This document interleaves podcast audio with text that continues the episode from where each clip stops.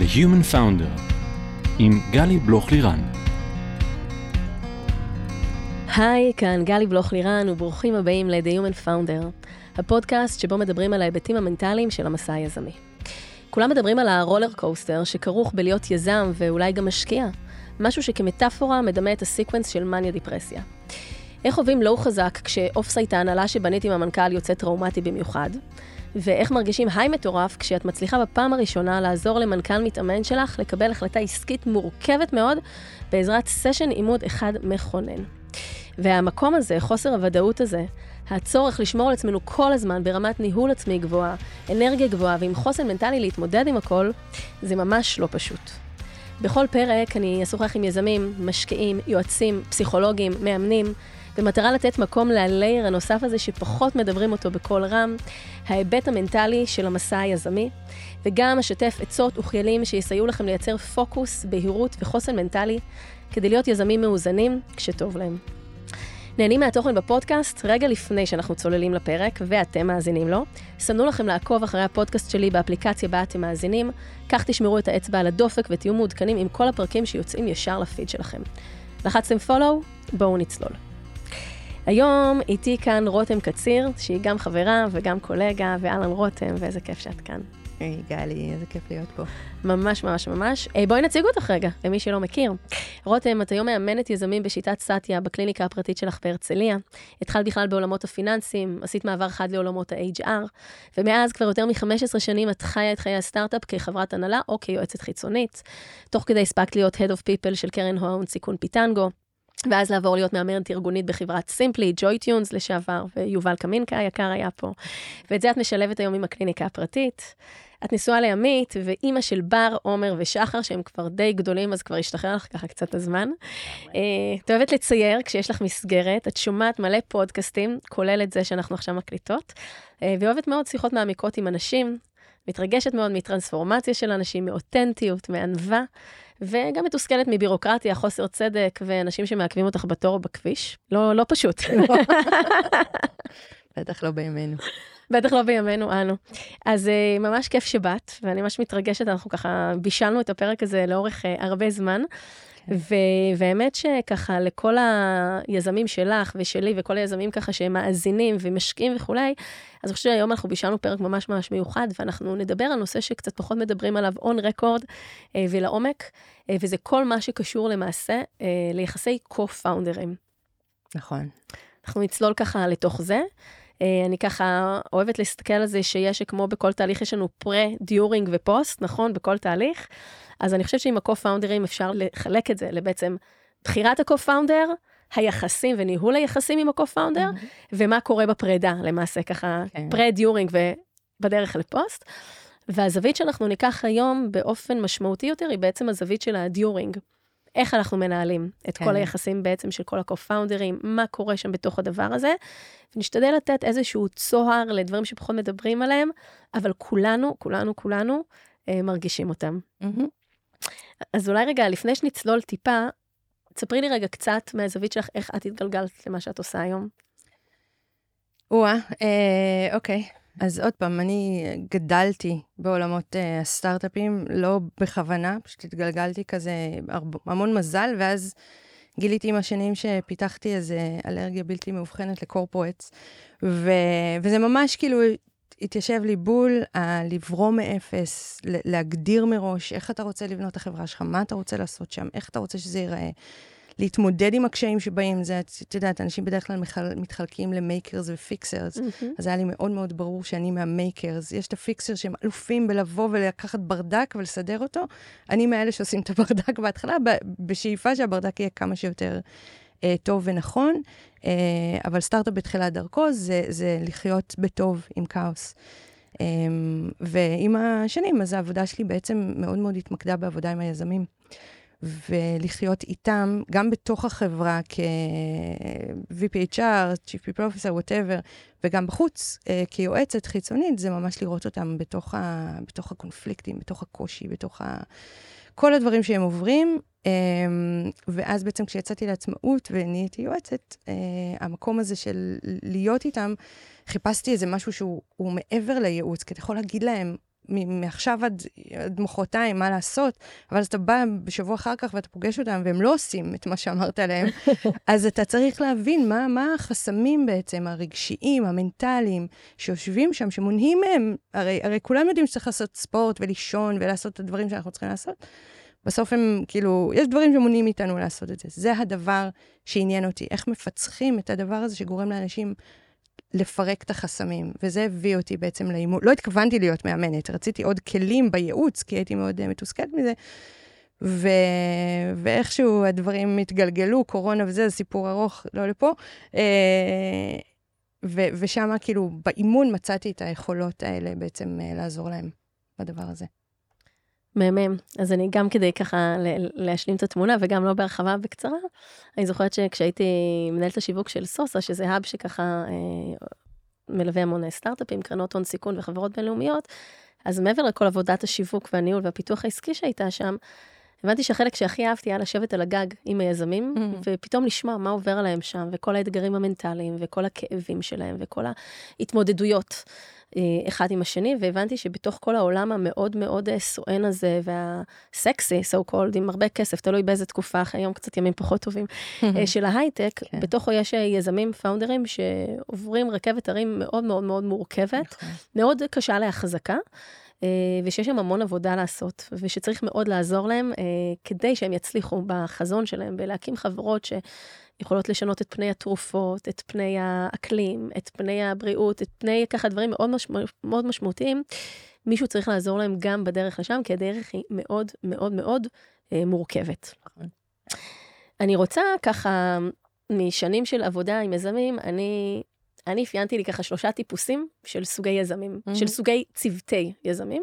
רציתי ככה לשמוע מה את חושבת על זה, איך את רואה את זה, ואז נבין רגע גם מה הקונפליקטים שעולים שם. אז קודם כל נשים רגע בצד שכמובן אפשר גם להיות יזם יחיד בפסגה, אה, ויש לזה את היתרונות של זה ויש לזה את החסרונות של זה. היתרונות המשמעותיים זה שאתה בעצם נהנה מכל האקוטי ומכל הדברים אם יש הצלחה, והחסרונות המשמעותיים, ואתה בעצם מקבל את ההחלטות בעצמך, והחסרונות המשמעותיים זה ש obviously שהכל על כתפיך לבד וכולי. אני ממש נוגעת בזה בקצרה, mm-hmm. כי זה לא הפוקוס שניתן כרגע. ויש לנו גם אה, סוג של אה, אה, אה, מערכות co-founderים שהם בין בני זוג, בני אחים, בני בני משפחה, שגם שם, מעבר ל co-founderיות המשותפת, mm-hmm. יש עוד רובד מאוד מאוד משמעותי של עצם העניין שאנחנו באים מאותו בית גידול, או מאותה מערכת יחסים זוגית, ויש שם נדבכים נוספים מאוד מאוד משמעותיים. על הדבר הזה. גם את זה אני רגע שמה בצד, ואולי בהמשך הפרק ככה נגיע לשם. מעבודה עם המון המון עשרות, באמת, עשרות צוותים של יזמים ומאות ככה יזמים, אני ראיתי שיש לנו שלושה טיפוסים משמעותיים אה, אה, של co-founders. הסוג הראשון בעצם, זה כשאנחנו מדברים על מנכ"ל, שהוא אה, מאוד מאוד, אני קוראת לזה type אחד, שהוא מאוד מאוד חזק, mm-hmm. הוא הרבה פעמים מנוסה, הוא יודע, יש לו vision ככה נורא ברור, הוא אסרטיבי יחסית וריכוזי יחסית בניהול שלו. והקו-פאונדרים שאיתו, הם קולבורייטיב, זאת אומרת, הם מאפשרים לו להיות במקום הזה. Mm-hmm. הם נותנים לו את המקום, הם נותנים לו את הסמכות, הם נותנים לו את ההובלה. היתרונות של הדבר הזה, זה שבעצם אה, הרבה פעמים קל יותר לקבל את ההחלטות, כי הוא מקבל את ההחלטות והוא זז וכולי. Mm-hmm. החסרונות של הדבר, ואז התנועה יחסית מהירה, החסרונות של הדבר הזה, זה שיכול להיות שהם ירגישו שקולם לא נשמע מספיק מצד אחד, וגם שלפעמים יכולות להיות לו blind spots, שהוא רואה רק את הדרך שלו וכולי. זה סוג אחד, אבל שיחסית הוא מתקדם ונע. Mm-hmm. זה אני קוראת לזה רגע type A כן. של ה-co-founders. מהצד השני של הדבר הזה, יש לנו co-founders שאני קוראת להם equal co-founders, אוקיי? שהם mm-hmm. צוות של שניים, שלושה, זה המספר רגע שאנחנו נתייחס היום פה בעיקר, mm-hmm. שהם מאוד שוויוניים, הם באים מרקע דומה, הם באים עם ניסיון דומה, הם באים עם בשלות דומה כבר של דברים, וגם באקוויטי וגם במנגנון קבלת ההחלטות, הם יחסית מאוד דמוקרטיים. או שהם מחליטים שכל אחד בדומיין שלו, או שהם מחליטים שהם קונצנזוס הכל ביחד, אבל יחסית יש שם דמוקרטיה. Okay. כן. היתרון של הדבר הזה, זה ששוב, יש שם תמימות דעים, הם מקבלים החלטות ביחד וכולי. Mm. קולו של כל אחד נשמע ושווה. החיסרון של הדבר הזה זה שלפעמים אנחנו זזים הרבה יותר לאט, כי אנחנו בעצם צריכים לגרום לכולם להגיע לאיזושהי הבנה mm. מה נכון ולעשות. וגם זה סוג בעיניי שהוא יחסית מקדם וטוב.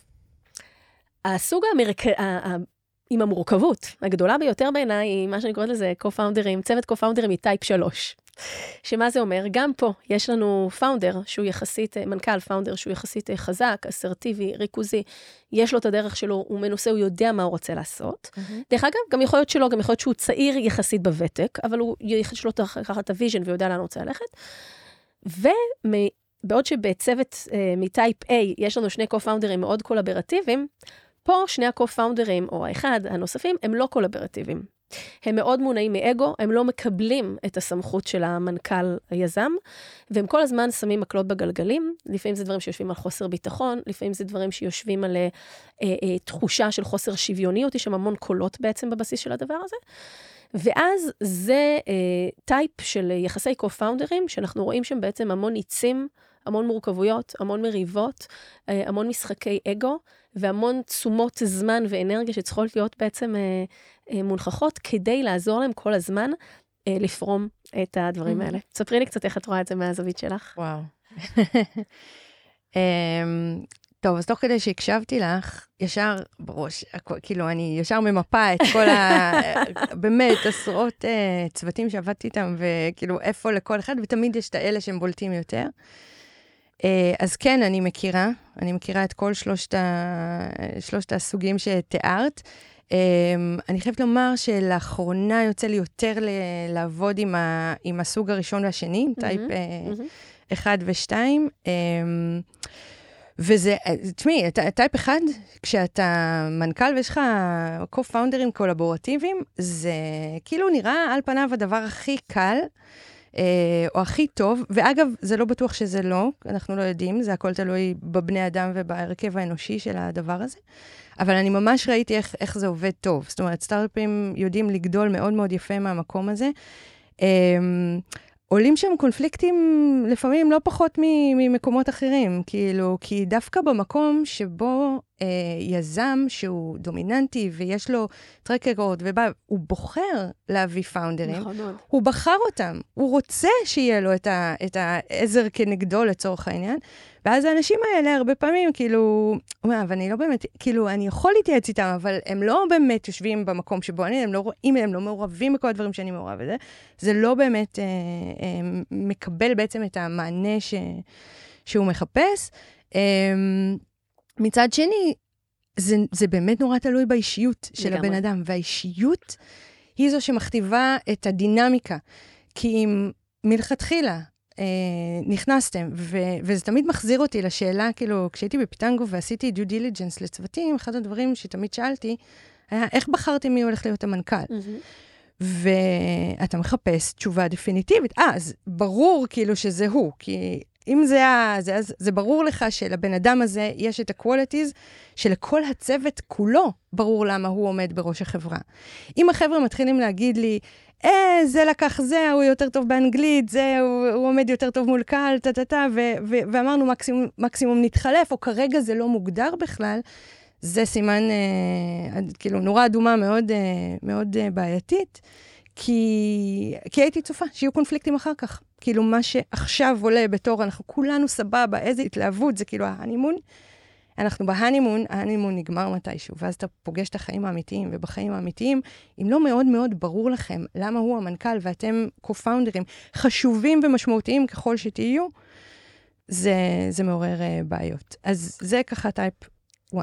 אני רגע רוצה שנייה, לפני שתמשיכי להיכנס רגע לדברים ולהוסיף כמה נקודות על מה שאמרת, דבר אחד, וככה חשוב לציין, זה שמור, זה שמור לדף, בסדר? זה חלוקה, obviously. שהיא ככה חלוקה שבחיים אנחנו יכולים לראות מכל וכל, אנחנו יכולים גם לראות לפעמים מצבים ש co-founder יוצא, co-founder אחר נכנס, והחלוקה הזאת היא שמורה לנייר, אבל היא באמת ככה מהסתכלות על המון המון דברים, וכמובן שיכולים גם להיות צוותים שימצאו את עצמם בקונסטלציות קצת אחרות, לא בדיוק לפי הטייפים האלה.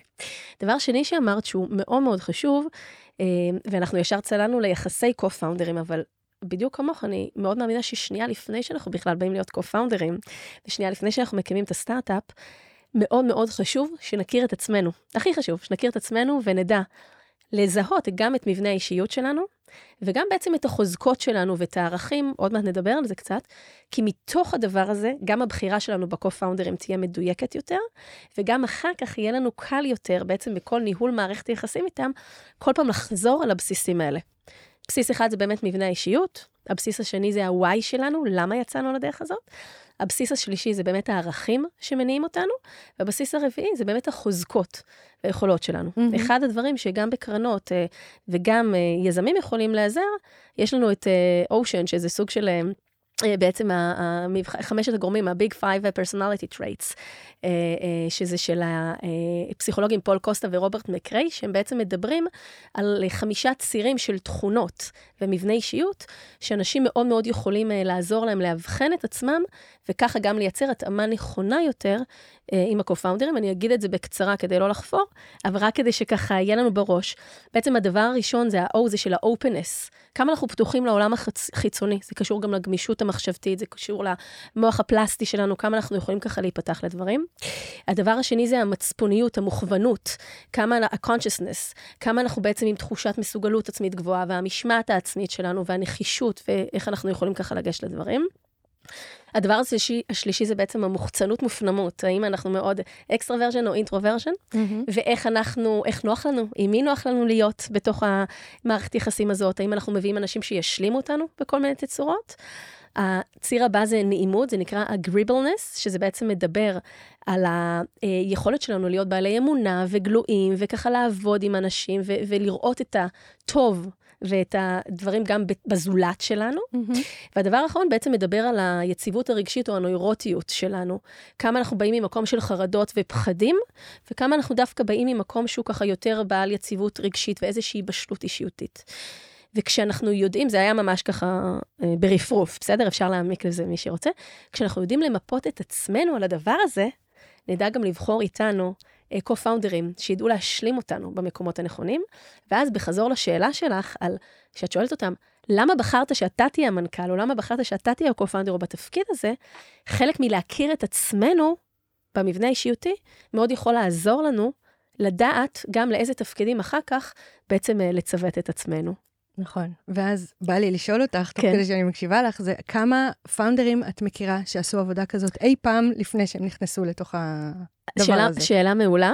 אני מכירה founder ים שהם בסבב השני השלישי, כבר עשו את זה יותר, כן. כי הם כבר מנוסים, והם כבר מבינים נכון, את המשמעות נכון, של זה. נכון. ושוב, אנחנו, כל מה שאנחנו אומרות פה, אני אגיד את ה disclaimer הזה, אני, אני אגיד רגע שני disclaimer, שלושה, חייבת. אחד, שום דבר זה לא אמת מוחלטת. אנחנו מציגות פה נכון. נקודות מבט, שלנו, אנחנו נסכים על חלק, לא נסכים על חלק. זה לא אומר שזה נכון לכולם. Mm-hmm. שתיים, אנחנו נדבר על דברים רגשיים שקשורים לנפש. שנינו לא פסיכולוגיות, אנחנו מגיעות עם המון ידע ועם המון ניסיון. מי שמרגיש שהוא באיזושהי מצוקה וצריך באמת ייעוץ פסיכולוגי או אה, פסיכיאטרי, צריך לדעת לפנות לאנשי הטיפול הנכונים. Mm-hmm. ושלוש, נדבר גם על דברים אולי בהיבטים קצת המשפטיים, שקשורים בעצם למערכות יחסים עם קו-פאונדריות, וגם זה אנחנו לא עורכות דין, אמנם אני כן, אבל לא פעילה, אבל צריך ללכת להתייעץ עם עורך דין על הדברים האלה. אז זה ככה איזה שהם דיסקליימרים שחשוב לי שנייה להגיד. אה, כמה אני מכירה ב first timer ים? בקושי. הם בכלל לא חושבים על לא הדברים האלה. על זה. הם לא חושבים על זה, זה לא במודעות שלהם, ולמרות ש...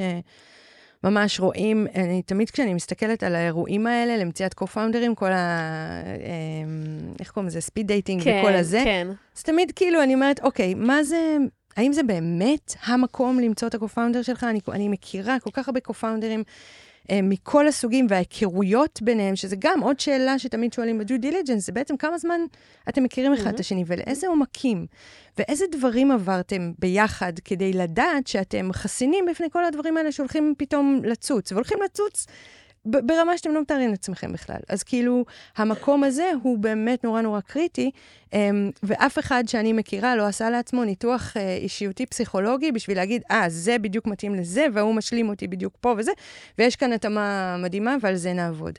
הדבר המרכזי שהם, שהם עושים, זה בית, לבדוק שיש כימיה. Mm-hmm. ומהכימיה הזאת, זה בעצם המקום הראשון שממנו מתחילים. ואז מתחילים לבדוק בעצם, אתה, אתה בודק את המקום המקצועי, ואיפה באמת, איזה ערך הבן אדם מביא לתוך, ה, לתוך המערכת יחסים היזמית, ומה הוא נותן, ואם עובד לנו ביחד.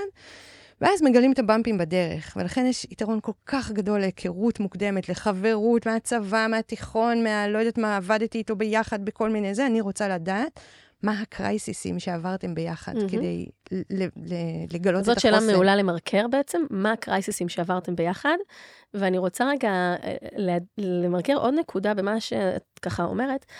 גם כשאנחנו מכירים מהצבא או מכל מיני מקומות, או מהילדות, או מהמשפחה, מכל מיני מערכות יחסים כאלה ואחרות, אין צוות יזמים, אין צוות קו-פאונדרים שלא מתמודד עם משברים. לגמרי. אין חיה כזאת. לגמרי. יש אופני התמודדות מסוימים, לפעמים זה יותר בטוב, לפעמים זה פחות בטוב, אבל אין חיה כזאת שהכל סבבה. העולם הזה כל כך לחוץ, כל כך אינטנסיבי, כל כך חסר ודאות. רק עכשיו אנחנו, אוקיי, אנחנו חושבים שאולי נצטרך לגייס יותר מהר או פחות, ואז פתאום, בשעה שאנחנו מסתכלים על התהליך הזה, פתאום סיליקון ואלי בנק נסגר והכסף שלנו שם. אז הקרייססים כל הזמן לפתחנו, זה הדיפולט מוד שלנו, mm-hmm. ובתוך זה אנחנו צריכים לפעול. וכיוון שזה ככה, כל הזמן הדברים האלה מחלחלים פנימה עלינו, על מה עובר עלינו בתור יזמים ועל מה עובר עלינו כצוות. ואחד המסרים המאוד משמעותיים שאנחנו נמרקר פה, זה כמה חשובה התמיכה. התמיכה גם אחד בשני, וגם התמיכה בעצם מהמעגלים מסביב, ועוד נדבר על זה. כן. את יודעת, את, את, את מדברת על זה, ואני כל הזמן חושבת על התהליך הזה שעוברים ביחד, זה נכון, הם כל הזמן יפגשו קרייסיסים אחד אחרי השני, ויהיו דברים ויעלו, וזה תמיד הפתעות, אתה אף פעם לא מצפה לזה, אתה אף פעם לא יודע מה הולך להגיע. ולכן חשוב שהבסיס יהיה מאוד מאוד מאוד איתן. ובבסיס יש כל מיני, את יודעת, יש את, ה, את המחקר של גוטמן לגבי תקשורת ש, שחוזה את, את היכולת של זוגות נשואים להישאר mm-hmm. ביחד לאורך mm-hmm. זמן. הוא חקר אלף זוגות, אם אני לא טועה, אני לא זוכרת את הפרטים המדויקים, ורק על סמך התקשורת ביניהם, הוא זיהה אה, ארבעה דפוסים, כאילו, שהם יכולים בעצם לנבא את היכולת של הזוג הזה להישאר ביחד לאורך זמן, וזה אותו דבר עם יזמים.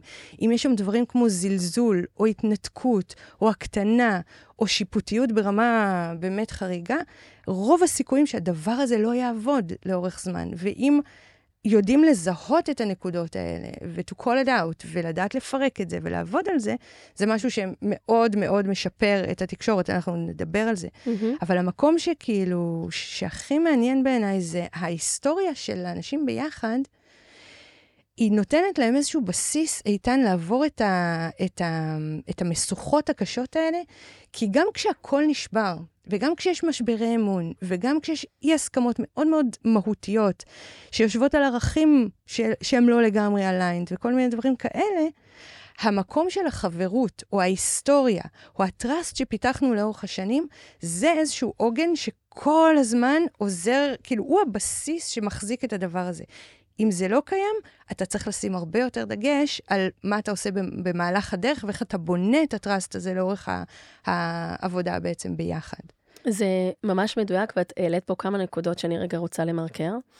Uh, הראשונה זה, ו, ובאמת אנחנו, אנחנו מנסות לתת לכם פה רגע ערך ו, וידע על דברים שכבר, ש, ש, אני לא רוצה להגיד נכתבו בדם, זה קצת מוגזם, אבל אתם כן. מבינים את הרעיון, בסדר, אנחנו בכל זאת פה בתעשיית ההון סיכון, אנחנו לא בצה"ל, אבל uh, נכתבו בהרבה דם רגשי, של הרבה מורכבויות כן. מאוד מאוד רגשיות שאנשים מתמודדים איתם.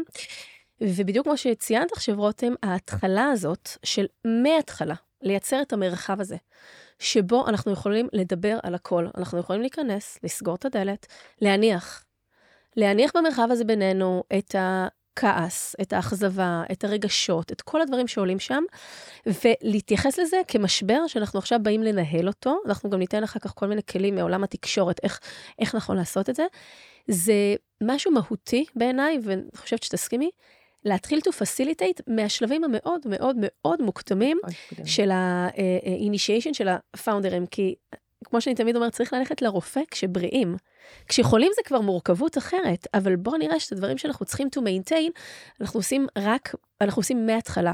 והרבה פעמים יזמים יחסית צעירים אה, בוותק, אה, בגיל או בניסיון שאני פוגשת, הם לא מבינים למה, למה אני צריך קואוצ' או למה אני צריך פסיכולוג, או למה אני צריך אפילו סתם עם ה-co-founder שלי לדאוג שתהיה שעה וחצי בשבוע, זמן אס, זמן mm-hmm. שלנו. Okay. כן. וזה זה. כי החוט הזה בינינו הוא כל כך שברירי, הוא כל כך דק, הוא כל, כל כך יכול להיקרע בקלות, ומה שאנחנו רוצים זה כל הזמן מההתחלה to nurture it, ולהכניס לו גמישות, להכניס לו אלסטיות, כדי שהוא יהפוך להיות סוג של גומי כזה, אם נמשיך כן. את הדימוי, שיוכל להתרחב, שיוכל להתכווץ, שיוכל להכיל את עצמנו. אל תטעו לחשוב שלכם זה לא יקרה, אל תטעו לחשוב שאתם לא תתמודדו עם משברים, שאצלכם זה ברור, יש לכם דומיינים. לא, זה פשוט לא נכון. ולייצר את המרחב הפסיכולוגי הזה, שבו אנחנו יכולים לדבר, להניח, לא לשפוט, רגע, רק להקשיב, עצם ההנחה של הדבר, היא כבר מאוד מאוד מאוד אה, משמעותית בתוך הדבר הזה. נושא נוסף אני, שאמרת, שוט. אני יכולה... כן, בטח, בטח, אנחנו פה בשיחת קפה מוקלטת. כן, אז, את מדברת על הלהניח ועל הזה, וזה כאילו נשמע לנו מאוד obvious, נכון, הדבר הזה. נכון. הוא כל כך לא. נכון. הוא כל כך לא. לרוב האנשים, לבוא ולהניח את מה שאני חושב ומרגיש, זה אחד הדברים הכי קשים בעולם.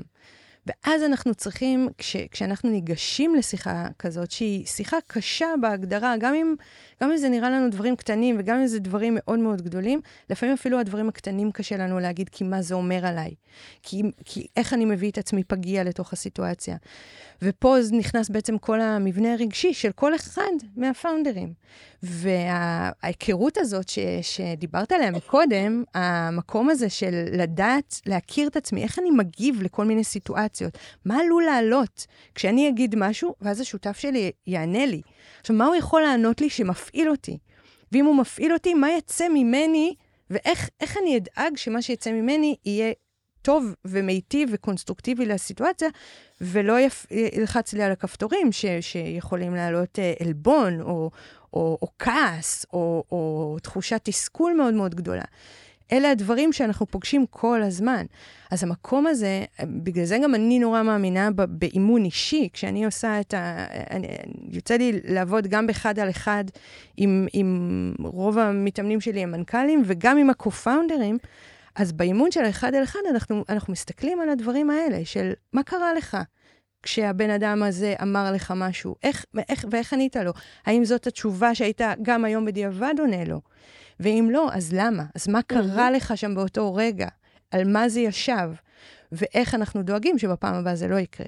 ואז היכולת הזאת לנהל שיחה קשה, ובכלל ניהול שיחות קשות זה עולם בפני עצמו, שהוא סופר סופר מעניין, כולנו חווים אותו, הוא אחד, ה, אה, לדע, לדעתי, skills הכי הכי חשובים ש founder ים צריכים, צריכים ללמוד לעשות, ו- וזה, וזה סופר קשה. זה קשה לכל בן אדם, אבל founder ים נכנסים הרבה פעמים לסיטואציות מאוד מאוד מורכבות, אחד עם השני, וגם כלפי חוץ. וזה, וזה מקום מאוד מאוד חשוב להתעכב עליו. ממש. אה, וואי, יש לי המון מה להגיד על זה. אני מנסה לא לבלגן לנו את השיחה כן. מדי, אבל אני אגע רגע בנקודה אחת, כי אה, זה ממש, את ממש צודקת, וגם אני תמיד עובדת עם המנכ"ל ועם הצוות, ותמיד הפרספקטיבות הרי הן, הן שונות. לגמרי. והיכולת שלנו, אה, כמו שוויקטור פרנקל אמר, לייצר את הספייס הזה בין הסטימולס לרספונס mm-hmm. שלנו, לנשום רגע, זה אחד הדברים אפרופו שמיינדפולנס מאוד מאוד עוזרים לנו בתוך הניהול הרגשי, בתוך ההחזקה של הדברים, לא ישר לראות בחזרה. כן. שנייה להקשיב, להבין למה הוא אמר את מה שהוא אמר, מאיזה מקום הוא מביא, הוא אמר את מה שהוא אמר, איפה זה פוגש אותי, איפה זה מפעיל אותי, ואז לבחור איך אני רוצה להגיב בתוך הדבר הזה. אה, זה שריר שחובה לגדל אותו ולאמן אותו, ולא פשוט בכלל. דרך אגב, זה לא משנה באיזה תפקיד בכל דבר בחיים. קודם כל, כבני אדם, זה שריר שאנחנו ממש צריכים לחזק אותו, את יכולת ההקשבה ואת יכולת ראיית הפרספקטיבות השונות, נרחיב על זה קצת אחר כך. אה, אז זה דבר אחד.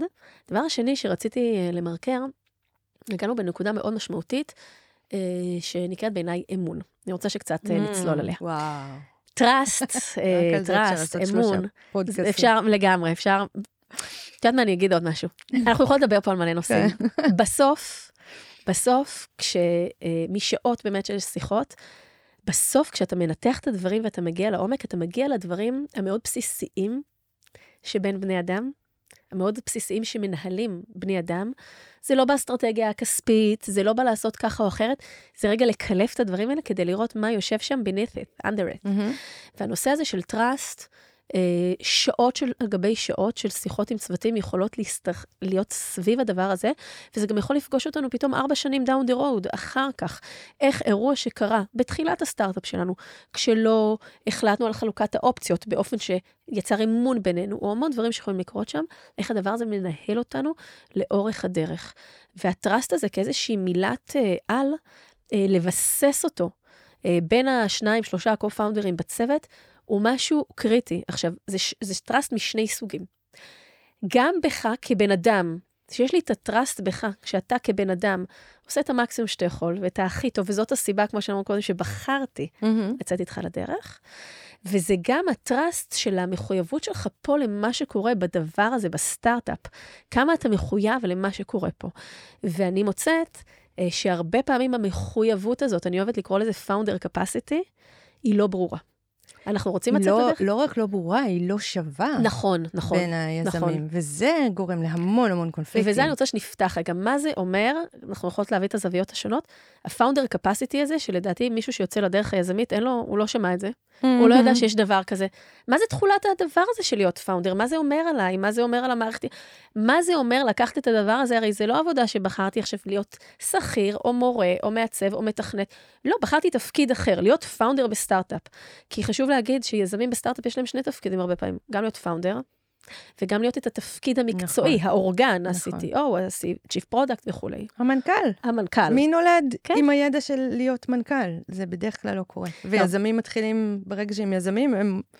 הם הולכים להיות יזמים, הם לא עושים כברת דרך והופכים להיות מנכ"לים של זה, ואז כאילו, סבבה, ואז אני אצא ליזמות. וזה הכל ביחד וזה הכל overwhelming. נכון. אני חושבת שהדבר הראשון שצריך להבחין זה באמת בין שני הכובעים, הכובע שלי כיזם, כפאונדר, והכובע שלי באורגן המקצועי, האם כן. אני המנכ"ל, או ה-Chief Product, או ה-CTO, נכון. ואיך אני תופס בכלל את התפקיד של ה-co-founder. כן, אני מנסה לחשוב מאיפה להתחיל.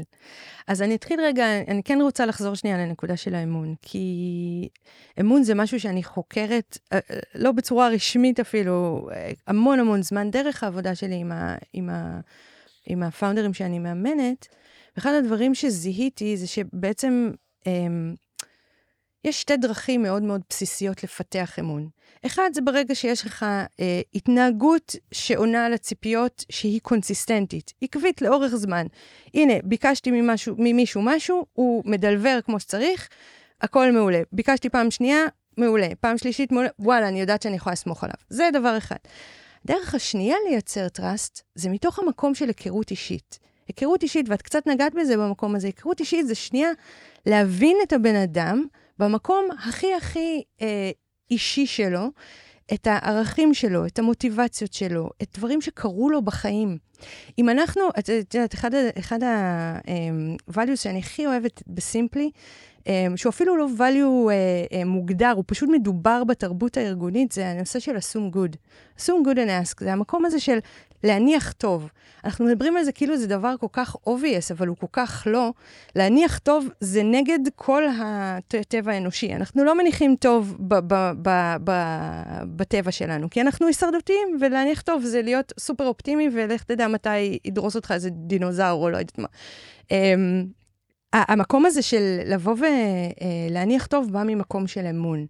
וממקום של, אם אני מכירה מישהו ברמה האישית, ואני יודעת מה קרה לו בחיים, או מה מניע אותו, אז בפעם הבאה שהוא לא יעמוד בציפיות שלי, אז אני אוכל להגיד, לעצור שנייה, בדיוק להשתמש במרווח הזה שדיברת עליו, לנשום ולהגיד, רגע, יכול להיות שהוא לא עומד בציפיות שלי לא כי הוא מזלזל בי, ולא כי הוא לא אכפת לו ממני, ולא כי, אה, לא יודעת מה, הוא שכח או זה, אלא היה שם משהו, כנראה, שאני אדע יותר מאוחר כשנדבר על זה, שגרם לו לא לעמוד בציפיות שלי. וזה סוג trust שנבנה באמת לאורך זמן, ו- ו- והוא נורא חשוב בין, בין co-founder ים. עכשיו, הדבר השני שרציתי להתייחס למה שאמרת, זה המקום הזה של המסע היזמי מלמד אותך כל כך הרבה, שברגע שיש לך אה, חוסר איזון בניסיון בין ה co-founder ים, כשאחד הוא second timer, והשני הוא first timer, אתה כל הזמן רואה את הדינמיקה הזאת של ה founder capacity שדיברת עליו, שהוא לא אותו דבר. first timer מגיע עם כל ההתלהבות של וואי, פעם ראשונה אני מתאבד על זה, לא מעניין אותי כלום, זה הדבר הכי חשוב בחיים, טה-טה-טה-טה-טה. founder second timer כאילו מגיע, אומר, אוקיי, been there done that. יש קצת פרופורציות יותר בדיוק, כבר. אני יודע לסדר את, ה, את, ה, את ה priorities שלי. אני יודע, קצת למדתי דבר אחד או שניים על מה חשוב ומה פחות חשוב, מה אני מוכן להקריב ומה אני לא מוכן להקריב. ואז בעצם מגיעים, הפרסט טיימר אומר, כאילו, נשאר, לא יודעת מה, עד uh, אמצע הלילה, או טס 700 פעמים בחודש וזה, והוא מצפה מה- מה-co-founder שלו לעשות אותו דבר, והco-founder שלו אומר, "אה, שנייה, רגע, מה... בסדר, זה לא כזה חשוב. שים לב שפה אתה מבזבז יותר מדי זמן וזה לא זה, וזה, וזה מייצר כל כך הרבה קלאשים, הדבר מהמם. הזה, שהוא, אין, אין סיבה שהוא ייצר, כאילו, יש, בעיקר- בעיקרון, אחרת ותוסיפי עוד לא על זה היה זה. שאם הסטטוס המשפחתי גם שונה, נכון. שמישהו כבר, נגיד, נכון. אב עם ילדים או אם עם ילדים, נכון. ומישהו עדיין רווק או רווקה, ואז גם שם יש בדיוק. פער, ו- ותפיסות העולם הן- הן הן שונות, ורק המתח הזה שנוצר בין, אנחנו אפילו לא תמיד ניישב, אבל נכון. אנחנו ננסה לעזור להם לראות שהוא בא מהמקום הזה והיא באה מהמקום הזה, כן. ואנחנו צריכים גם ללמוד לקבל את השונות הזאת. נכון, הם צר... כאילו, את יודעת, בסוף זה, זה, זה לבוא ולהסביר את זה, ולדבר על זה, ואלה דברים שכאילו, אתה, גם אם אתה בא ואתה אומר אותם, אז אתה אומר, אוקיי, אבל זאת המציאות, עכשיו אני צריך להתמודד איתה, אוקיי? זה לא רק לבוא ולהגיד את זה, זה, אוקיי, עכשיו איך אני... איך אני מתמודד עם זה שאני נשאר לבד, ב... לא יודעת. מה, ב... ב... ב... בלילה במשרד, ו... ו... ו... ומרגיש עם זה לא בנוח, או, או בצד השני, הצד השני יכול להגיד, אוקיי, רגע, אבל אני עושה מלא דברים אחרים שאתה לא רואה, או שזהו, שעשיתי כבר, ו- ו- והתרומה בי היא אותה תרומה, היא רק נראית קצת אחרת. אה, אז המקום הזה של המסע היזמי, הוא משתנה מפעם לפעם, בעצם מחוויה לחוויה, מסטארט-אפ לסטארט-אפ, מן הסתם. נכון, והמקום הזה שתיארת עכשיו בהרחבה, הוא מקור למלא קלאשים, באמת, לקלאשים אינסופיים, שהם בסוף, הם מושתתים על האמון הזה, באמת על האמון שיש בנו. עכשיו, כשיצאנו לדרך, אם עשינו אחד עם השני, היכרות כמו שצריך, ושאלנו את השאלות הקשות גם, ודיברנו על הדברים, וניסינו לקחת את המצבי קיצון, למשל, מה יקרה אם פתאום תהפוך או תהפכי להורה תוך כדי? או מה יקרה אם תתגרשו פתאום תוך כדי? או מה יקרה אם הסטארט-אפ עכשיו יצריך אותי לעשות רילוקיישן? איך הבן זוג שלי או הבת זוג שלי יזרמו או לא יזרמו עם הדבר הזה? רגע, רק נתתי כמה דוגמאות כאלה מאוד מאוד רלוונטיות, כן? לגמרי. שאם נשוחח עליהם כבר במפגש שלנו בתהליך ההיכרות, ה dating, בלהבין אם אנחנו באמת מתאים לנו ונכון לנו להיות ביחד, זה לא ימנע את הקלאשים, אבל זה כן יעלה לנו למודעות דברים שמצבי קצה יחסית. עכשיו, אני רוצה להגיד, גם אם עשינו את זה, גם אז יש מלא מורכבויות וקלאשים ביחד, ולכן ההבנה הזאת שכל הזמן יבוא משהו, כי שלב התפתחותי חדש של החברה יצריך מאיתנו מחשבה אחרת, אולי סדרי עדיפויות אחרים, לחצים נוספים, סטרסורים שייכנסו פנימה. כל הזמן אנחנו נצטרך לגדול בתוך הדבר הזה, ולכן כיזמים ויזמות, זה כל הזמן מסע פנימי עם עצמנו, אנחנו מגלים את עצמנו מחדש. אנחנו מגלים את עצמנו חדש ב-seed, ב-A, ב-B, ב-growth, וכמו שאומרים, האדם לא אותו אדם והנהר לא אותו נהר, גם אם הוא שוחה בו כל יום, זה. בדיוק זה, אנחנו לא אותו היזם שהיינו, או היזמת שהיינו לפני שנה. נכון. ואנחנו לא מגיבים היום כמו שלמדנו.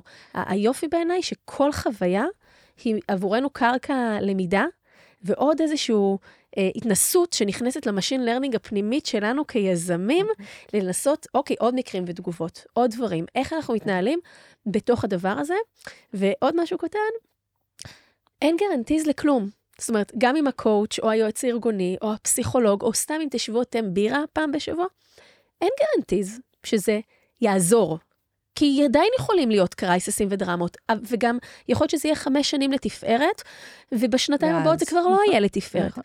אבל להיות בידיעה שאתם עושים את המקסימום שאפשר, שאתם מתבוננים בעיניים נקיות ובלב חפץ ובכפיים באמת נקיות על כל הדבר הזה, ושאתם רוצים ליהנות גם מהדרך היזמית, ואתם לא מסתכלים רק כל הזמן על התוצאה, בעיניי יש לזה ערך מאוד מאוד אה, מאוד גדול. אז פה זה סגווי מדהים ל...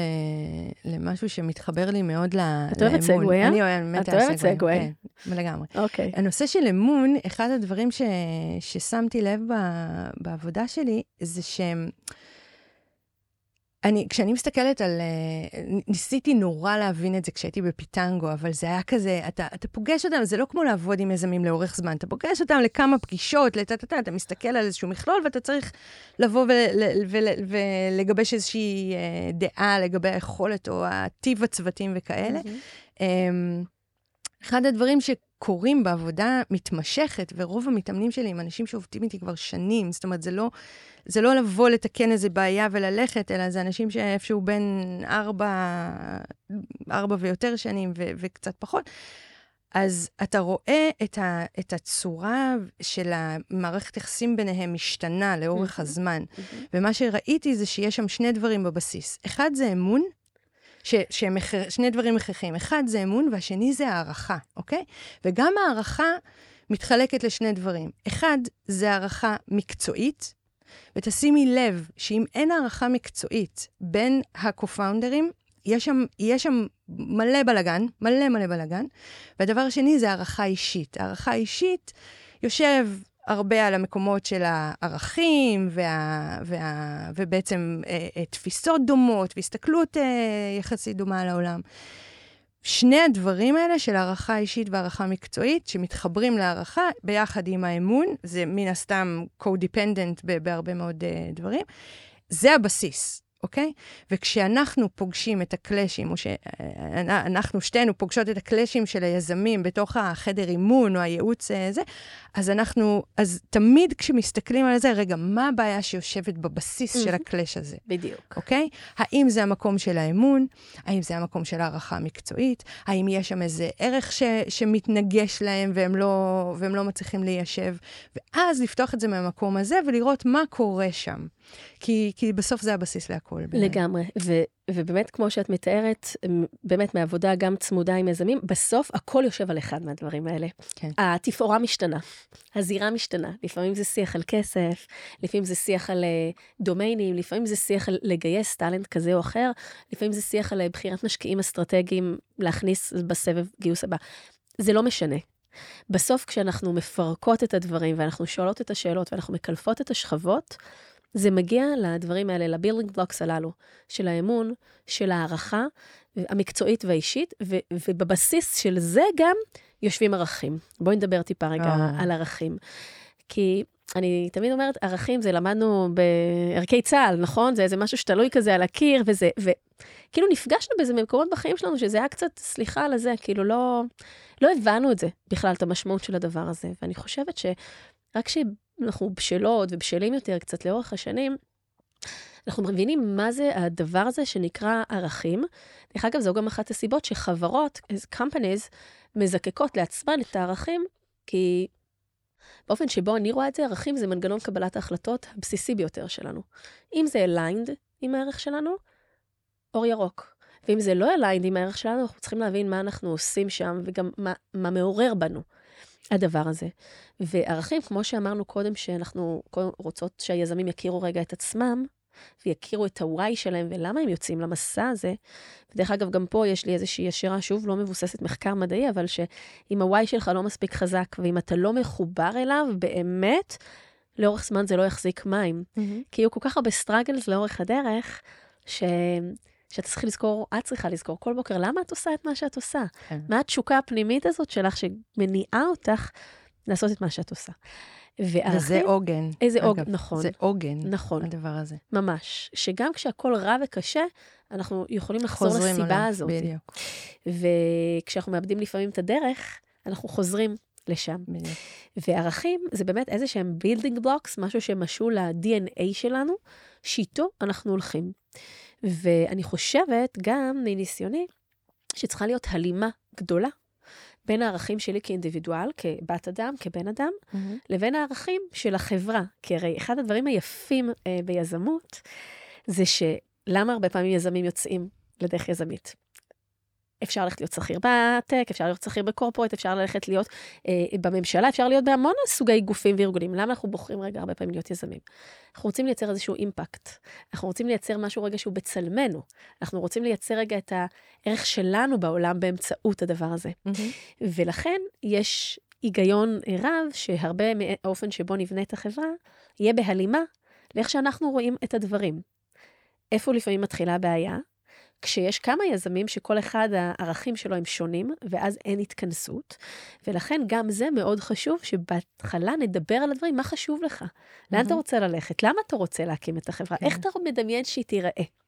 ואז אם אנחנו מדברים על זה ביחד, בצירוף זה שאנחנו יודעים לזקק רגע את מה לנו חשוב, למשל הדוגמה המהממת שאמרת של ה-assume good כערך בסימפלי, אז יהיה לנו גם קל לבחור אנשים שהם aligned עם הדבר הזה. נכון. וכשניתקל בדילמות ניהוליות של פיטורין, של גיוסים, של צמצומים, של קורונה ועבודה מהבית, של משבר עולמי וריביות מטורפות וערך השקל יורד, של כל מיני דברים שקורים, יהיה לנו יותר קל לגשת לדברים מתוך הזיקוק של הערכים שלנו. כן.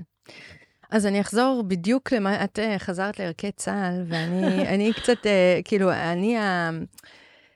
ההיסטוריה שלי עם ערכים היא מאוד מורכבת, כי בתור uh, VPHR, זה מין משהו כזה שאתה, זה, זה חלק מהדברים שצריך לעשות בתור HR בחברה, ככל שהחברה גדלה, להגדיר ערכים וזה, ואני זוכרת שאני גדלתי מתוך חוויה, באחת החברות שהייתי חוויה, ש, שעשו תהליך בוטום-אפ, מאוד מאוד השקיעו, זה שם הייתי כזה בתפקיד יותר זוטר, בנושא הזה של ערכים.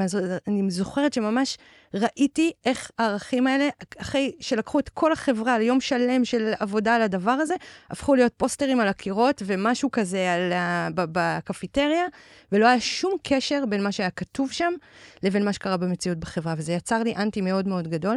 ואז אחר כך, לאורך השנים, לקחתי את האנטי הזה בשלוש חברות שהייתי בהן, אה, כאילו, VPHR, ו... ואני זוכרת שבפורטר, אני ומיכאל, המנכ"ל, כאילו, היינו כל כך aligned על זה שמה הערכים, זה כאילו, אין לנו כוח לדבר הזה, וזה סתם מיותר, וכאילו, אבל, אבל מתוך המקום של, והניסיון האישי של זה לא עובד. עכשיו, מה השתנה לי עם השנים? קודם כל, ממש לראות וללמוד דרך העבודה אה, ממש עם, עם היזמים, ש, שהערכים זה הבסיס לכל, לכל החלטה שאנחנו מקבלים, אוקיי? כל החלטה נכונה שאנחנו מקבלים. ולכן פתאום יש לזה, פתאום זה תפס איזו חשיבות אחרת. עכשיו, אני חושבת שבסוף, ערכים זה בדיוק ה-DNA שאת מדברת עליו, זה ה-DNA של החברה, אוקיי? עכשיו, בגלל זה אני לא מאמינה בבניית ערכים בוטום-אפ שכל החברה עושה את זה, כי, כי בפעם הראשונה שאנחנו נסכים על ערכים, אפילו, ב, אפילו שלא העובדים עצמם זה, אלא אפילו ברמת ההנהלה, בפעם הראשונה שהמנכ"ל יצטרך לקבל החלטה שנוגדת איזשהו ערך שהחלטנו עליו, הערך הזה יתמסמס ונגמר, וזה מייצר ציניות ו- ו- וזלזול, ו- וכל התהליך הזה הוא מיותר לחלוטין. אחת הדוגמאות שאני מאוד אוהבת ל- לדבר עליהן בהקשר של ערכים זה את החברה Culture Amp. Culture Amp זה חברה מדהימה, חברה אוסטרלית שהיא כבר unicorn בעולם, עושות, בעצם עושים מערכות... Uh, אה, ל-HR. אה, המנכ"ל שלהם, דידי אלזינגה, שהוא אחד האנשים באמת הכי מרשימים שיצא לי לשמוע face to face ויצא לי לפגוש אותו אישית, כתב בלוג פוסט סופ, סופר מעניין על איך הם בחרו את ה... יש לחברה ארבעה ערכים נורא נורא מרכזיים, והוא אמר, We uncarved them. זה לא, רגע, בוא נשב ונחשוב איזה ערכים עולים לי בראש שהם הכי חשובים לי. זה לא, זה לחשוב בעצם על מה אני מבסס את ההחלטות שלי, מה חשוב לי בחיים, איך אני רוצה שהחברה שלי תתנהל בתקשורת בין האנשים, בין ההנהלה לאנשים, ב- בינינו לבין עצמנו, הפאונדרים. והם ישבו, ארבעת הפאונדרים, בזמנו, עוד לפני שהם התחילו את החברה, עוד באקסלרטור שכאילו עזר להם אה, לבנות את החברה. ובנו את ה... הגיעו אחרי שלושה ימים, אם אני לא טועה, או שזה urban legend או משהו כזה, ממש לערכים שהם, אה, שהם מאמינים בהם, והערכים האלה הם ערכים של החברה עד היום. אה, לדעתי הם עשו שלושה, ואז אחד, הם צירפו עוד אחד, אה, עוד ערך אה, רביעי עם הזמן, והדבר הזה מחזיק היום את החברה. וכש... החברה או ההנהלה באה לקבל החלטה קשה, וכל הזמן יש כאלה, כמעט בכל uh, ישיבת הנהלה, אז בעצם המקום של ההחלטה צריך להתבסס על, על הערכים שאנחנו החלטנו עליהם. ולכן, אם הערכים האלה לא יבואו ממקבלי ההחלטות, אז אין להם שום משמעות, אוקיי? וזה המקום ש, שנורא חשוב, ולכן חשוב לעשות את זה בהתחלה. כשיושבים הפאונדרים בתחילת הדרך, לשבת ולחשוב על הדבר הזה, ואיזה ערכים אנחנו רוצים אה, להטמיע ולהנחיל לחברה לאורך זמן, כי אלה יהיו עמוד השדרה שלנו בעצם. ממש, מאוד, אה, מאוד מסכימה עם מה שאת אומרת, ו... ובסוף הכל חוזר לדבר הזה. באמת, הכל חוזר לדבר הזה, וככל שנכיר אה, אה, יותר את עצמנו ואת השותפים שלנו, יהיה לנו קל יותר לנהל את, ה, את השיח הזה.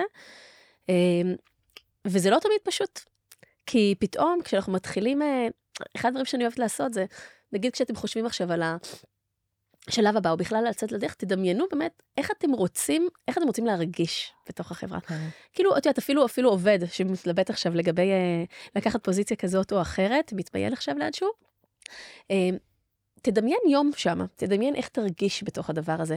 עזבי רגע כותרות, ועזבי רגע מה כתוב במסמכים ובתוכנית העסקית. לא, בואו נשקמק את זה רגע, נשים את זה בפח. בואו נשאל את עצמנו, איך אני רוצה להרגיש ביום-יום. איך אני רוצה שידברו איתי, איך אני רוצה שיתייחסו לדברים שאני אומרת, איך אני רוצה להרגיש בתוך הישיבת הנהלה, mm-hmm. איך אני רוצה להרגיש כשאני אדבר עם משקיעים, איך אני רוצה להרגיש לגבי המוצר שאני עכשיו מייצרת. כאילו הדברים האלה שקצת שכחנו לתת מקום לרגש, וקצת שכחנו לשאול את עצמנו מה שלומנו ואיך אנחנו חווים את הדברים, וטיפה להכניס יותר את המקום הזה, ומתוכו באמת להבין מה חשוב לנו בחיים. כי אפשר לקחת את זה רגע לרמה פילוסופית של אה, החיים קצרים, ואין לנו מושג מה יקרה וכולי, וכולנו יודעים את זה, נכון? אבל רגע, אם נביא את זה שנייה לכאן, לכאן ועכשיו שלנו, בחרנו את מיטב שנותינו, מי שבחר, כן? להשקיע עכשיו במסע יזמי עם השקעה מטורפת של זמן, אנרגיה, לפעמים כסף, מחירים, מחירים משפחתיים, מחירים אישיים, המון המון המון דברים. איך אנחנו יכולים לנסות למקסם את הדרך הזאת כדי שנרגיש טוב בתוכה.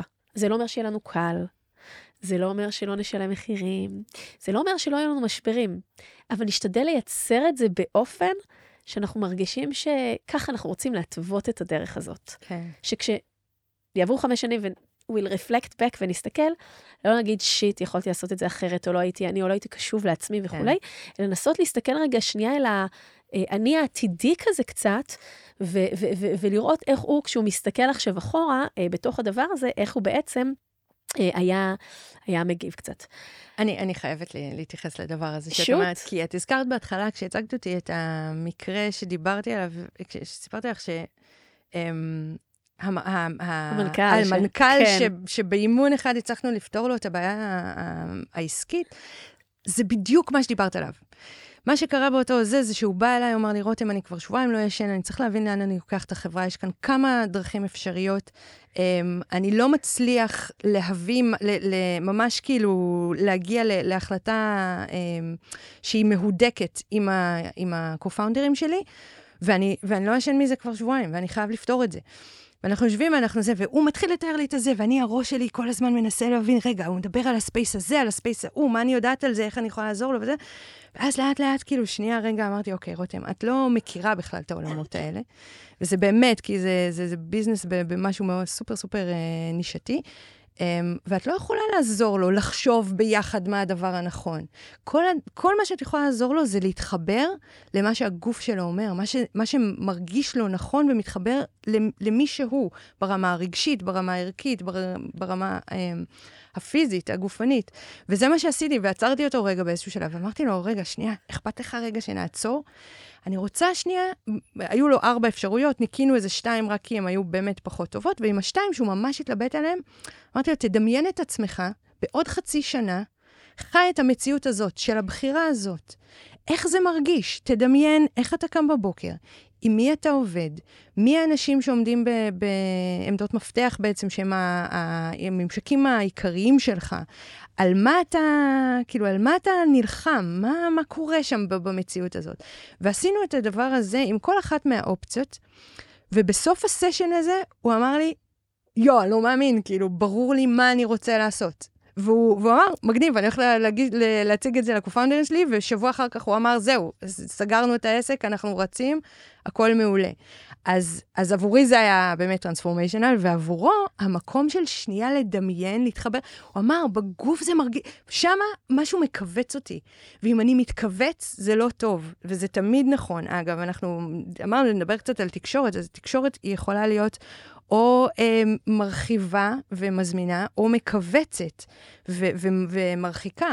אז אם אתה, אם אתה מרגיש, אתה חושב על משהו, ואתה מרגיש שאתה מתכווץ, או יש לך איזה פרפרים בבטן בקטע לא טוב, אז אתה יודע שזה לא הדבר הנכון. משהו שם, ואפשר לחפור על הערכים וכאלה וזה, אבל ת, להקשיב לאינטואיציה זה נורא נורא נורא חשוב. ואם משהו אחר מלהיב אותך ומרחיב וזה, זה כנראה הכיוון הנכון, למרות שזה יכול להיות, על פניו נראה הדבר הכי... הזוי ש... שתחליט. ממש. אז אני ממש מזדהה עם מה שאת אומרת, ואני יכולה להגיד שגם על עצמי, את יודעת, אנחנו מצד אחד נותנות את הייעוץ והאימון, ואנחנו אה, אה, עושות את זה עם ועבור היזמים והיזמות שאנחנו מלווים, והמשקיעים והמשקיעות. ובתוך הדבר הזה, אני בטוחה שגם תזדהי עם זה, גם אנחנו גדלות בתוך הדבר הזה, ולומדות מהן לא פחות ממה שהם לומדים מאיתנו. אני לא ו... בטוחה שאני לא עושה את זה בשביל לגדול בעצמי, כאילו, באופן מאוד... אה, לגמרי, וזה היופי, זה היופי, כי, כי אפרופו, כולם חייבים לגדול בתוך הריקוד הזה, אי אפשר להישאר במקום. נכון. וחייבים לאמץ את ה mindset הזה. וה... אני אוהבת להשתמש בדימוי אחר, כזה דומה קצת למה שאמרת. אני הרבה פעמים, את מכירה, אולי הזכרתי את זה פה כבר בפודקאסט, את הילד ב-DreamWorks שיושב על הירח וזורק את כן, החכה. שמעתי אותך לדבר אז. אז כזה, לזרוק, תהיי רגע את, או תהיה רגע אתה הילד על הירח, ותסתכל רגע על מה שקורה. ותזרוק את החכה ותשאל את עצמך, מה מתוך מה שקורה אתה כן רוצה לדלות משם, מה אתה כן רוצה לקחת פעם אחת. או באמת, אה, אפשר לקרוא לזה רגע דמיון מודרך, אבל באמת היכולת לדמיין איך נראה בעוד שנה או בעוד חצי שנה, אם נבחר את הפך הזה, את הפך הזה מהמם. ואת הפך הזה. עכשיו, לבד, לא פשוט לעשות את הדברים האלה. כן, אנחנו יכולים להיות ממש. מאוד אה, חכמים, מאוד עמוקים וכולי וכולי, אבל יש לנו את הדברים המאוד ברורים שבמודע, ויש לנו את הדברים שהם פחות במודע, נכון. שהם באים לידי ביטוי בשפת הגוף שלנו, בנשימה, בידיים, וכל אחד מאיתנו, כולל אני עצמי, ואני בטוחה שגם את, צריכים את הבן אדם הזה עבורנו, או כמה בני אדם אפילו, שהם ישקפו לנו את הדברים האלה, שהם ישימו לנו מראה על הדברים, כי רק כשאנחנו מתבוננים אה, בהתנהגויות האלה, בין אם הן הסומטיות, הפיזיות, ובין אם הן הרגשיות יותר, אנחנו גם רואים שם דברים ואנחנו גם מזהים דפוסים. מהמם. אנחנו מזהים דפוסים באיך שאנחנו מדברים, במבנה המשפטי שלנו, באמירה למשהו ואז עשייה של U-turn, כי אני מתנצל על מה שאמרתי, בזה שהעיניים שלי לא מסתכלות, נגיד, על הבן אדם אחר, מה זה מעורר בי, כי אני מרגישה מבוכה, כי אני מרגישה חוסר ביטחון. יש אין סוף דברים בתוך הדבר הזה, אבל אני חושבת שככל שאנחנו אה, מתאמנים יותר ולומדים את עצמנו יותר, ובתהליך כזה של התפתחות כיזמים ובכלל כבני אדם, אנחנו מחזקים ומפתחים את ה... נקרא לזה את החוש הנוסף, את המודעות הנוספת. מהמם. את המודעות הנוספת של להסתכל על דברים לא רק, כפי שהם, אלא בשכבות העמוקות יותר שלהם. כן. ושם קורים שני דברים. גם יש שם המון תשובות, גם יש שם המון חמלה לתוך מה שקורה. אה, בשאיפה שיש שם בשאיפה, חמלה. אנחנו לומדים לראות אותה, אנחנו לומדים יזמים להביא אותה. הם לא בן אדם, הם לא... הם, החמלה זה לא דבר שהוא הכי זמין להם ברוב המקרים. וזה התפקיד שלנו לעזור להם בדיוק. להכניס למ- את זה פנימה, כי זה לא את זה. בדיפולט נכון, שלהם. זה נכון. לא בדיפולט שלהם. לגלות את זה בתוך עצמם. לגמרי. ו- ו- וזו העבודה. עכשיו, את יודעת, הרבה פעמים שואלים, מה? אז, אז אני אראה על זה ROI, או איך אנחנו נמדוד את זה, או איך נדע? זו שאלה מעולה. נראה. אבל לא כל דבר בחיים נמדד ב-ROI פיננסי של ARR, או ROI, או כל מיני דברים כאלה. הרבה פעמים המדידה היא באיך אני מרגישה עכשיו, בכמה אני כן, בריאה. אבל אפשר לייצר קו ישיר בין מה שאת אומרת ברמה הרגשית, לאיך זה בסוף מגיע ומתרגם ל-ROI גם פיננסי, הסיפור הזה. כי אם, אם אני בתור יזמת לא מרגישה טוב בתוך הסיטואציה, וזה שוחק אותי, ואני לא מדברת על זה, כי לא נעים לי, או כי אני לא רוצה לפוצץ שום דבר, או כי וואטאבר, אז אני... אני הולכת עם הדבר הזה, ובסוף אני לא at my best. I'm not at my best, אם אני כאילו לוקחת איתי דברים של זה. אז המקום הזה, של להביא אותך למקום הטוב, הוא כל כך חשוב, וכן, יהיו לו את התוצאות העסקיות בדרך, אין לי ספק בדבר הזה.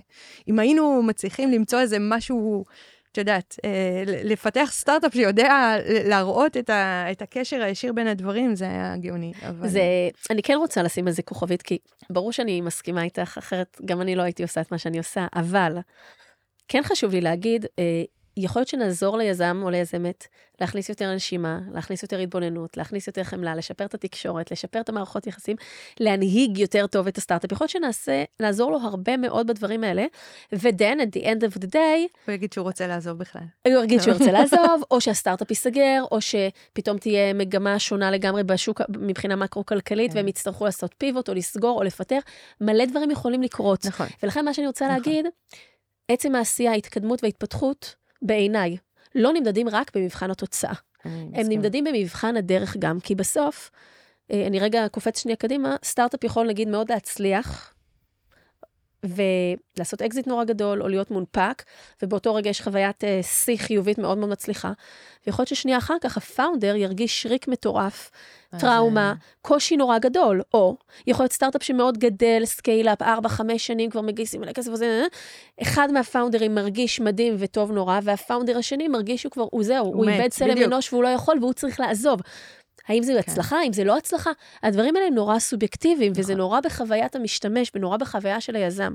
ולכן, מה שהיה לי חשוב רגע להנכיח פה, זה שבוודאי שאני מאמינה שיש קשר ישיר, סיבתי, בין היכולת שלנו לעזור, לייצר ולעצב יזמים יותר מאוזנים, שיותר טוב להם, עם יותר חמלה, עם יותר יכולת התבוננות ותקשורת גבוהה יותר. לפעמים אנחנו נראה את זה באופן ישיר ב-ROI, ולפעמים אנחנו גם לא נראה את זה באופן ישיר ב-ROI, כי יש עוד שיקולים עסקיים שנכנסים פנימה, נכון. אוקיי? אז זה משהו שהיה לי רגע חשוב, אה, אבל, אבל המטרה שלנו פה היא לעזור להם לצלוח את הדרך הזאת יותר טוב. שהחוויה תהיה טובה. לגמרי, כי אף אחד, חבר'ה, אף אחד, לא לך ולא לך, לא ייתן לכם איזשהו גביע בסוף הדרך, אחרי שנה, שנתיים, ארבע או שבע, על זה שלא ביקשתם עזרה, על זה שעשיתם את הכל לבד. לא, אף אחד לא ייתן לכם גביע על זה, והמחירים הנפשיים והפיזיים שאתם תשלמו, הם מאוד מאוד מאוד גדולים. אני חושבת שזה אחד מהמרקורים פה, שרותם ואני רוצות ככה לצאת, שזה חשוב וזה בסדר לבקש עזרה, לבקש את היד, ולא להיות לבד בתוך הדרך הזאת. זה לגבי זה. אני חייבת להגיד על שוט. זה משהו. Um, בשבוע שעבר היה uh, איזשהו uh, ריטריט שאורגן על ידי Team8. נכון, של אה, ה founders. בדיוק, של ה founders במדבר. ושלושה מתאמנים שלי היו שם. במקרה, אפילו לא כזה זה, גילינו על זה תוך כדי, או אהה. בדיעבד וזה. והם חזרו שלושתם נפעמים. מהמם. כאילו היו, כל אחד לקח משהו אחר, וטה, טה, טה, אבל הדבר שהם חזרו עליו הכי הרבה, זה המקום של הגילוי המטורף הזה, שהוא כל פעם מפתיע אותי מחדש כמה זה מפתיע אותם, שכולם עוברים את אותו דבר. אוקיי? כאילו, אני חושבת שמה שטימד הצליחו לעשות שם בצורה מאוד יפה, וקודוס להם על זה, שזה זה לייצר בעצם את ההאבס הזה, האלה של כל מיני אה, אה, מעגלי שיח בין היזמים, שמשתפים ביניהם את כל מה שהם עוברים, ואת התסכולים, ואת את הקשיים, ואת החרדות, ואת, ה, ואת הדיכאונות, ואת המקומות המאוד מאוד קשים ש, שפוגשים בדרך, ושכל אחד חושב שהוא עובר לבד. וכשאתה חושב שאתה לבד בעולם ושאתה צריך להתמודד, אז אתה, א', לא מאפשר לעצמך לקבל עזרה בלצאת מהדבר הזה, ב', זה ממש ממש מושך למטה. ג', התחושת המסוגלות שלך נפגעת בצורה כל כך משמעותית, שבטוח יש לזה משמעויות כאילו ב-day to day ב- בחברה. ולכן, המקום הזה של לייצר, זה, זה נורא קשה לייצר את הטראסט הזה, כי בסוף אנחנו ביצה קטנה, ותמיד אנשים מפחדים מהשלכות נכון. וכאלה, אבל אה, זה מאוד מאוד מאוד חשוב. זאת אומרת, היכולת לשוחח, אני תמיד, גם, גם ב, כאילו, תמיד הח- החלום שלי היה שתהליכי דיו דיליג'נס בקרנות יכללו איזושהי אה, שאלה על what is your support system? כאילו, מה אתה, איזה, איך, מה בנית לעצמך? רשת של יועצים, אה, עזרה, אה, מומחים, whatever, כל דבר שאתה יכול אה, לעשות בשביל, בשביל להקל על עצמך. ואני רוצה לדעת מה זה ה-support system הזה, ויזם שיגמגם במובן הזה, אני אדע לבוא ולהגיד, אוקיי, זה משהו שאנחנו צריכים, אם זה יזם שאני רוצה להשקיע בו, זה משהו שאנחנו צריכים לעזור לו בו, לבנות את ה-support system הזה, כי זה כל כך כל כך חשוב. אז זה היה מאוד, אה, מאוד משמעותי. אה, לגמרי, ובאמת, אחד מהדברים שגם בתוך מה שאת מתארת, ואנחנו רואות היום יותר ויותר, גם ריטריטים, גם קצת קרנות, גם אה, פאונדרים שבאופן עצמי ועצמי עושים את זה, וגם אנשים כמונו, אנשי מקצוע כמונו, שבאמת אה, אה, עוזרים לנרמל, עוזרים לנרמל את השיח הזה. אה, שזה קורה לכולם, שכולם מתמודדים עם זה, שזה בסדר לדבר כן. על זה. וזו גם המטרה של, ה, של הפודקאסט הזה באופן כללי, נכון. וספציפית גם היום עוד זווית של הדבר הזה, כי, כי, כי זה חלק מהעניין. אפשר לטמון את הראש בחול ולהגיד לי זה לא יקרה, אין מצב. וכיוון שזה כן חלק מהדרך, וכיוון שאין מנוס מהדבר הזה, מה שיותר ייטב נעשה זה, נבין לתוך מה אנחנו נכנסים קצת יותר, ונתעטף באיזה שהן שכבות מגן קצת יותר אה, משמעותיות וקצת יותר חזקות, כדי לצלוח את הדרך הזו באופן יותר טוב. כן. רותם, יש לנו עוד מלא מלא מלא מה לדבר עליו, ומפה לשם אנחנו כבר עובר, עוברת לנו שם, ולכן אנחנו נשים פסיק, ואנחנו נמשיך לדבר על כל הדברים הממש ממש מדהימים האלה אה, בפרק הבא, חבר'ה. אז, אז לא ללכת לשום מקום. אתם מוזמנים לחכות לפרק הבא שיגיע בעוד שבוע. אנחנו עושים פסיק, ככה גם אני אומרת ליזמים שלי מסשן לסשן. אם נהניתם, אני ממש אשמח שתפיצו את הפודקאסט ליזמים ומשקיעים שאתם מאמינים שיקבלו ממנו ערך. תודה לגוגל קמפוס, שמאפשרים לנו להקליט כאן את כל התוכן הממש ממש ממש חשוב הזה. אתם מוזמנים לבקר באתר שלי בגלי-בלוך-לירן.קום ולהשאיר שם את הפרטים שלכם כדי להתעדכן וללמוד עוד על ההיבטים המנטליים של יזמים, וגם לעקוב אחרי הפודקאסט שלי, The Human Founder, באפליקציות הפודקאסטים שלכם. שמים פסיק, וניפגש עם רותם בפרק הבא, נמשיך לצלול לתוך חייהם, מוחם וליבם של קו-פאונדרים. תודה, רותם. תודה, גלי.